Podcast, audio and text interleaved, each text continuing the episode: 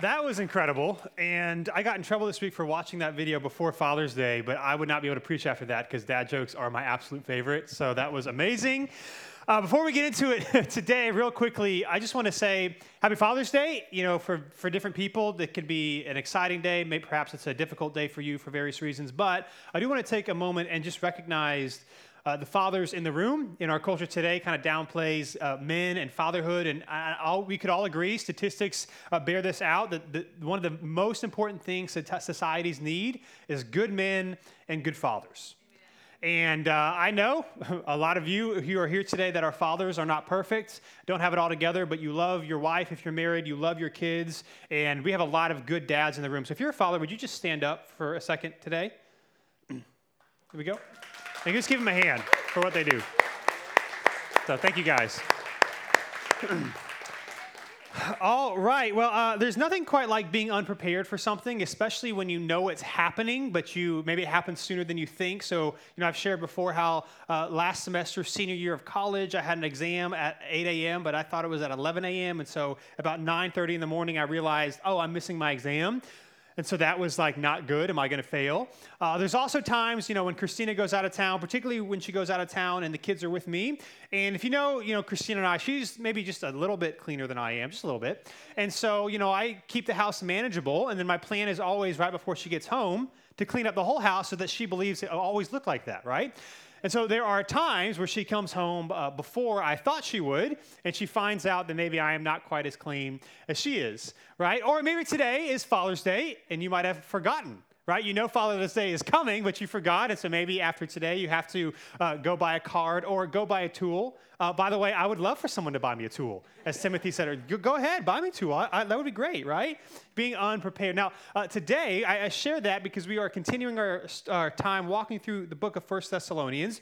Uh, and the Apostle Paul is going to talk about uh, the timing of when Jesus returns and what we need to do to be prepared for it so that we are not taken by surprise. And so if you have a Bible, uh, we'll be in 1 Thessalonians chapter 5 this morning. If not, there's a Bible around you. You can read along with us.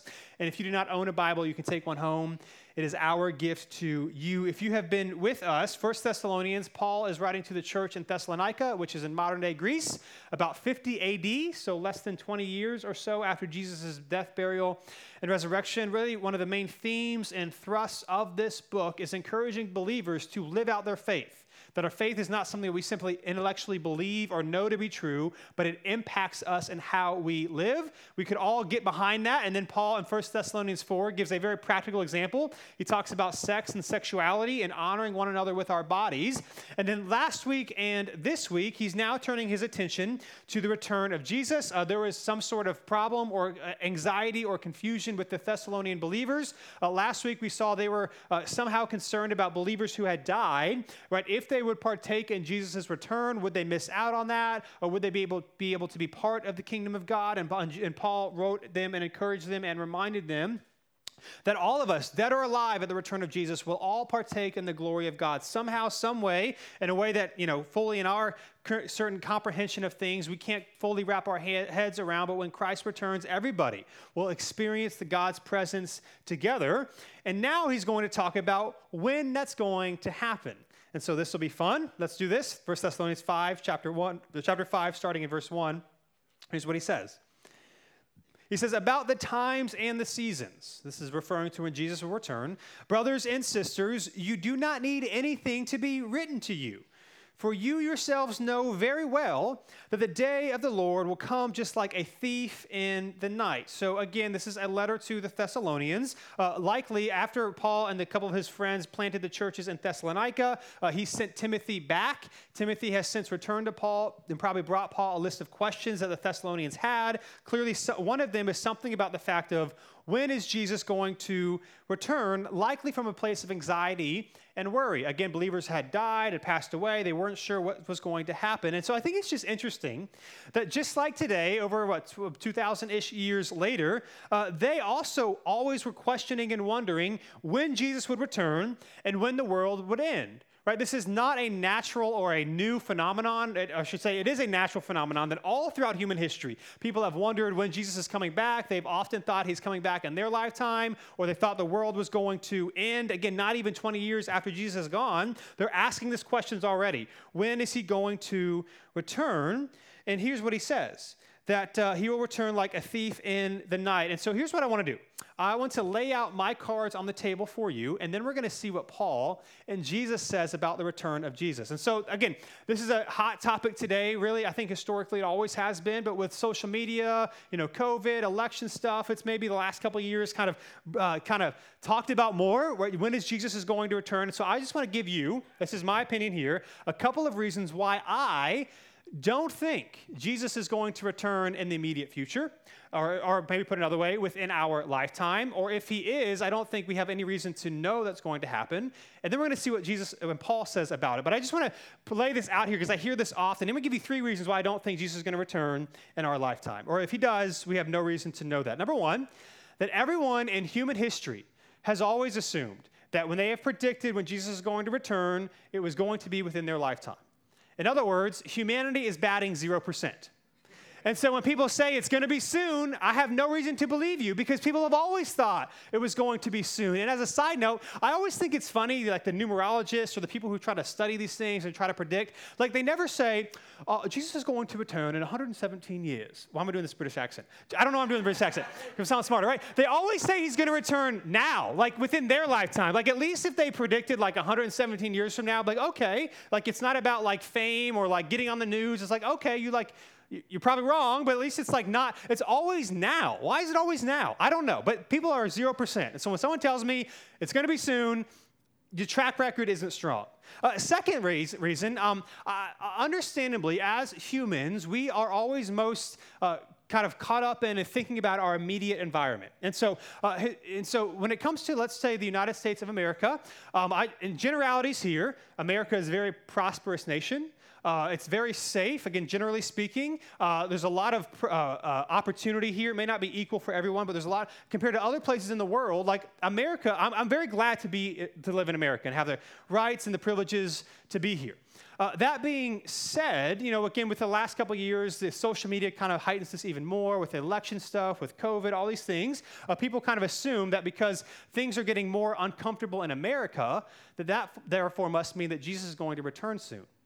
And we forget that there's always been difficulties all over the world. And just because now it's maybe hitting a little bit closer to home, it doesn't mean that America is like the defining moment of what Jesus' return is going to be. Like he's not waiting for like this imaginary man-made, you know, human markers of the United States of America when there's a certain president or certain things happen. He's like, okay, now it's time to go. Right? God is about the universe. He's about the entire world. He loves all of us equally. And so just because things might be feeling rocky in America, that doesn't mean that Jesus is going to return just because of American politics and things that are going on. Uh, and then lastly, I would say this, and again, there's lots of debates and disagreements about what's going to happen to precede the return of Jesus, but some people would say that things are going to get more difficult in the world, and that's going to, uh, you know, precede like Jesus coming. Um, and, and, maybe that's true. And so we look, again, I think online and social media heightens this even more because we see everything. It seems like things are getting worse. But in actuality, things are actually objectively getting better in the world. So, for example, even with the most amount of human population ever in human history, we have the least amount of people, percentage of people in poverty. We have the least percentage amount of people in the world who do not have access to clean water. In human history, we have the least percentage of the amount of people in the world who do not have access to food. Now, again, there's devastating poverty and restricted access to food and water, but generally speaking, things are actually better than they have ever been. And so, if we're going to say he's coming back because things are bad, well, I don't know about that. But then for, finally, let's see what Paul says. Here's what Paul says. Now, when Paul says here in verse 1, no, I do not need to write anything to you, the reason he says that is because he's quoting Jesus from Matthew 24. Matthew 24, Jesus is talking about his return, and we'll just read a couple of verses here. It'll be on the screen. In verses 36 through 39, uh, Jesus is talking about when he is going to return again, and here's what he says. It'll be on the screen. Now, concerning that day, an hour, no one knows, neither the angels of heaven nor the Son except the Father alone. So, what he is saying there is that Jesus, somehow, some way, when he was on earth, did not know when he was going to return. Verse 37 As the days of Noah were, so the coming of the Son of Man will be. For in those days before the flood, they were eating and drinking, marrying and giving in marriage, until the day Noah boarded the ark. They didn't know until the flood came and swept them all away. This will be the way the coming of the Son of Man would be. So people were living their life, doing their things. There's a lot of evil in the world, kind of assuming we're going to be good, we can do whatever we want. They had no idea what was going to happen. And so, what Paul is saying, echoing what Jesus is saying, is this that no one knows when Jesus will return. Like, nobody knows. Like, Paul says he doesn't know.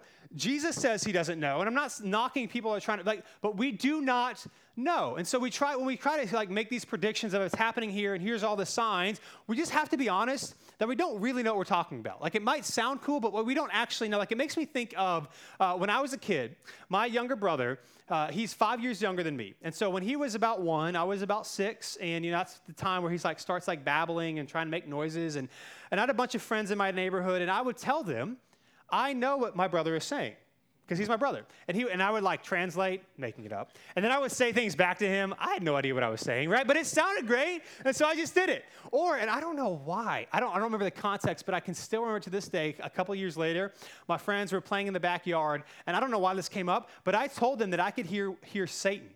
And so I would like I would get on the ground, like on the grass, and put my ear down. I guess Satan lives in the middle of the earth. I don't know. And I would be like, oh, here's what they're talking about. Here's what they're going to do next. And they were like believe me. Why? Why? Like who? But like I, it sounded great, and I sounded with authority, right? And so I just, and make, this is what it makes me think. Like we do not know. And here's the thing: even if we did, our mandate, if you are a follower of Christ, does not change. We are to love God and love people. And regardless of when Christ returns, that is what he's asking us to do. And in fact, this is what Paul is going to encourage us to do. He continues by saying this in verse 3 of 1 Thessalonians chapter 5. When they say peace and security, then sudden destruction will come upon them, like labor pains on a pregnant woman, and they will not escape.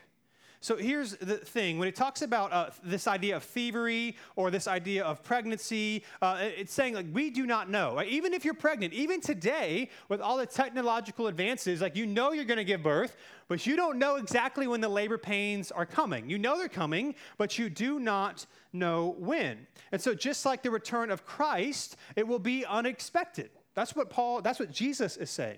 And so when Paul is talking about peace and security, he's talking about here unbelievers who are going about their lives going to be completely surprised that the king has returned. Right? And just and so they're going to be surprised by the judgment of Christ, by his glory, by him calling people to himself, by him judging those who have gone their own way. They will be surprised. But in contrast, believers, verse 4, he says this But you, brothers and sisters, are not in the dark for this day to surprise you like a thief.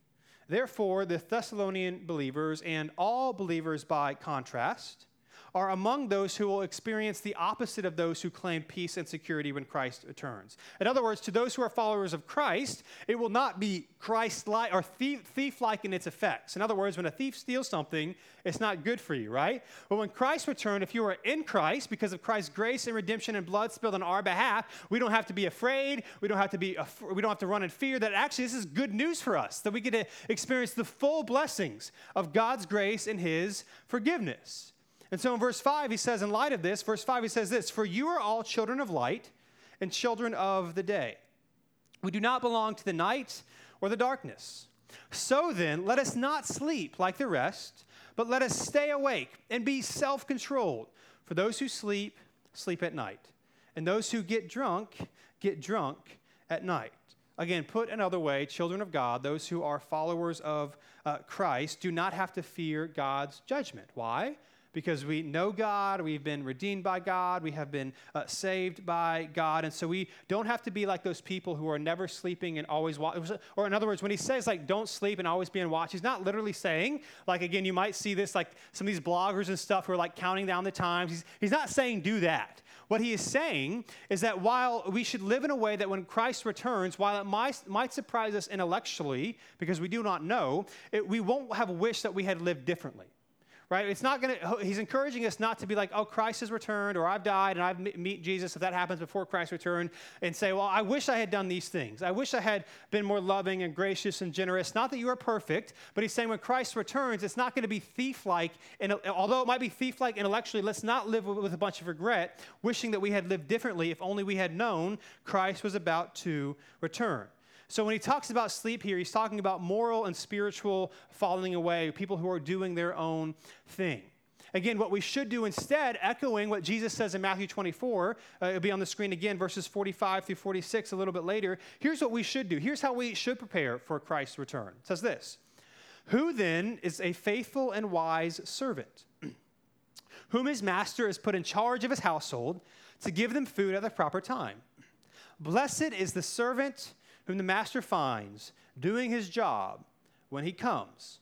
In other words, you know, especially in those days, if a master or the owner of a house were to leave and go on a journey, you would have to have someone who took over the estate, cared for everything. It would be a highly trustworthy position. Now, you know that the master is going to return at some point, but again, there's no texting, there's no email, there's no phone call, so you don't exactly know when. And so, what is a good servant going to do? They're going to be faithful so that whenever the master returns, they're not trying to clean the house up really quickly. They're not trying, like, they're just, they're good because they've been faithful with what has been giving them, right? Because again, there's nothing quite like being caught. But have you ever been caught for it's like think about when you're a kid.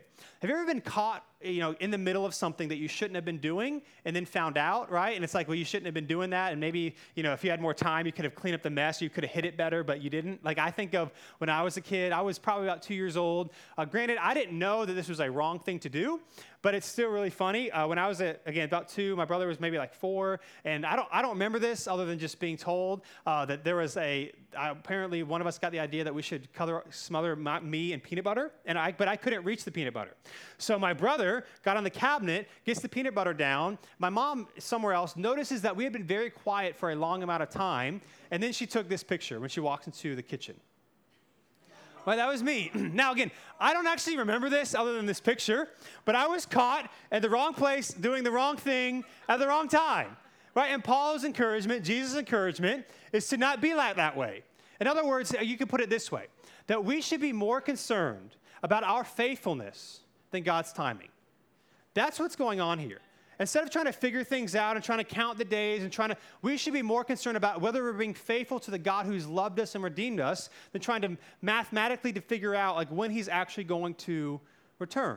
Because that's what God is asking us to, to love Him, to love people, and not try to figure it out when He's actually going to come. If you um, are a part of New City, if you've been to our partnership lunch, we actually talk about, you know, the end, end times and kind of our stance on it. So if you haven't, here's what it is. If you have, here's a refresher for you. It'll be on the screen. Here's what we say at New City. That faithful Christians differ on the time and manner in which Christ will return. New City Church would prefer to be on the welcoming committee, not the planning committee. And so, regardless of when and how Jesus returns, our mandate as followers of Christ is unchanged. We are to live faithfully with the hope and prayer that God would allow us to bring as many people into a saving relationship with Him until He returns. That's what He's asking us to do.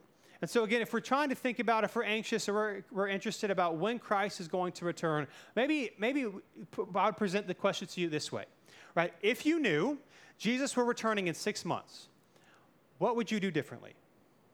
Like, let's just say you knew, he appeared to you in your dream, a vision, whatever, and you knew that Jesus was going to return within six months. How would you live and what would you do differently? And to whatever you might answer to that question, the question that I would say is, why not do that anyway? Why not do that anyway? Why, why does knowing Jesus is going to return his exact date change any of that? Now, to be fair, there, if you knew for sure, there might be some things you do. Like you might sell your house, you might quit your job, but I would ask why.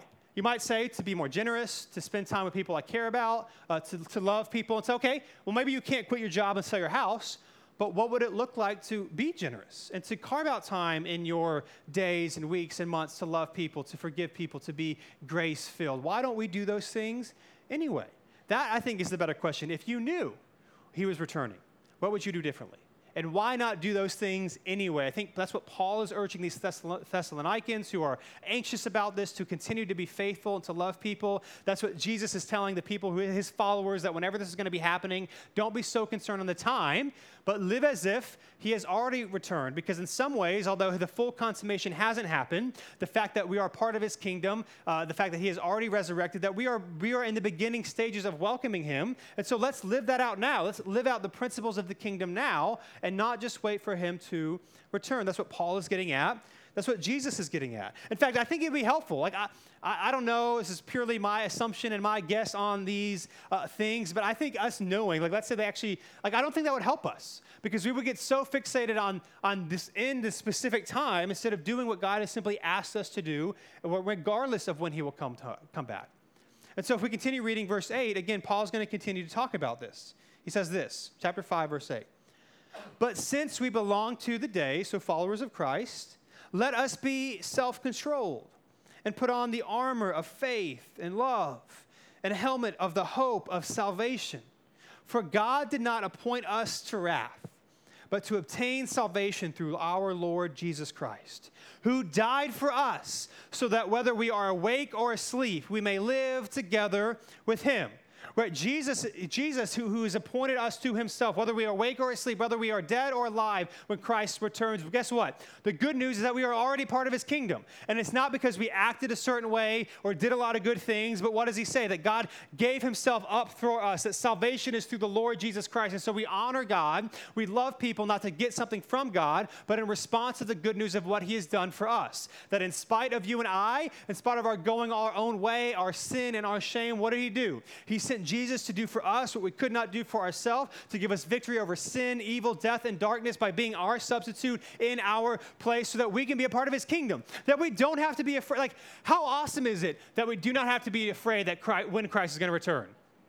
I'll answer that question. It's awesome. I'll answer it for you. I don't have to wait for you, right? It is awesome that you do not have to be afraid about the judgment and wrath of God. And it's not because of you, it's because of Him.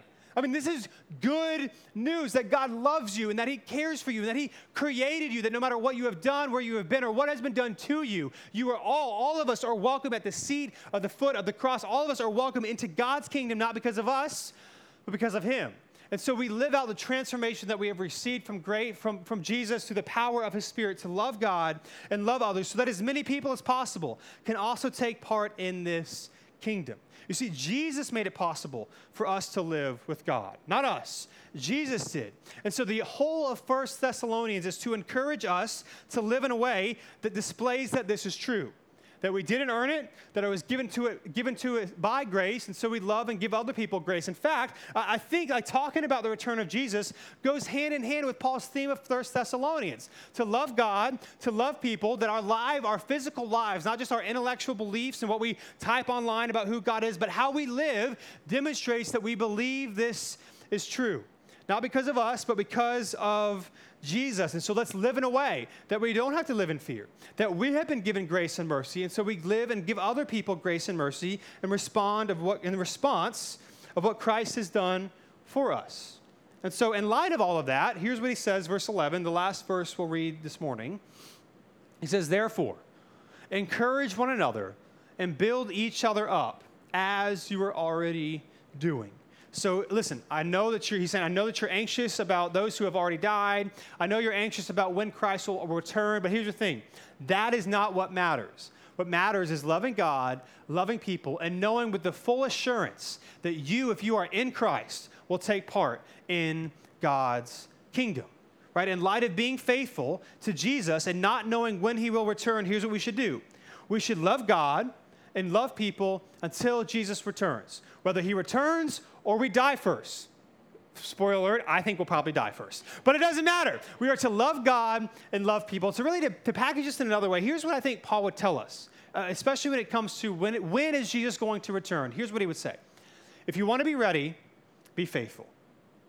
If you want to be ready, for the return of Jesus, whenever that will be, then you and I ought to be faithful, not out of obligation, not because we have to or else God's going to get mad at us, but simply that so when He returns, we don't have to be surprised. We don't have to be upset. We don't have to be dismayed that we wish we had told other people about His love and grace, and we wish we had been more forgiving, and we wish we had been more honest and apologized when we had fallen short. What He's saying here is live in a way that if you want to be ready for Christ's return, simply be faithful in response of the faithfulness that God has been to you. If you want to be ready, be faithful. Now, let me just give us a very practical way to do this. And I don't want to guilt or, or make anyone feel guilty into doing this, but I know it's summer and a lot of people are out of town. But a great way to be faithful is to join us on Saturday serving with the Raleigh Dream Center here in Raleigh. It's only a couple hours long. You can bring your kids. My kids are going to be there. Right? This is a very practical and easy way to be faithful, to serve food, the people that we've been donating food to, to love people, to pray for people where they are. It's a great practical way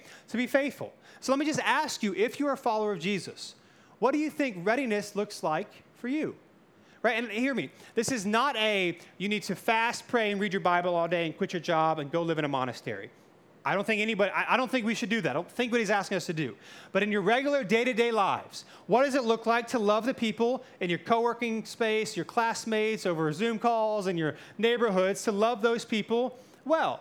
What does it look like not just to talk about forgiveness, but to actually do it even when it's hard? Uh, what does it look like to give grace to those who are, have offended you and as, as the same way that Christ has given grace to you? And listen, if you are not a follower of Jesus, here, here's, here's the great news about this. Being ready does not mean checking off a list. It doesn't mean don't say this, say this, don't do this, do this. It means simply accepting the grace and mercy that God has given to you.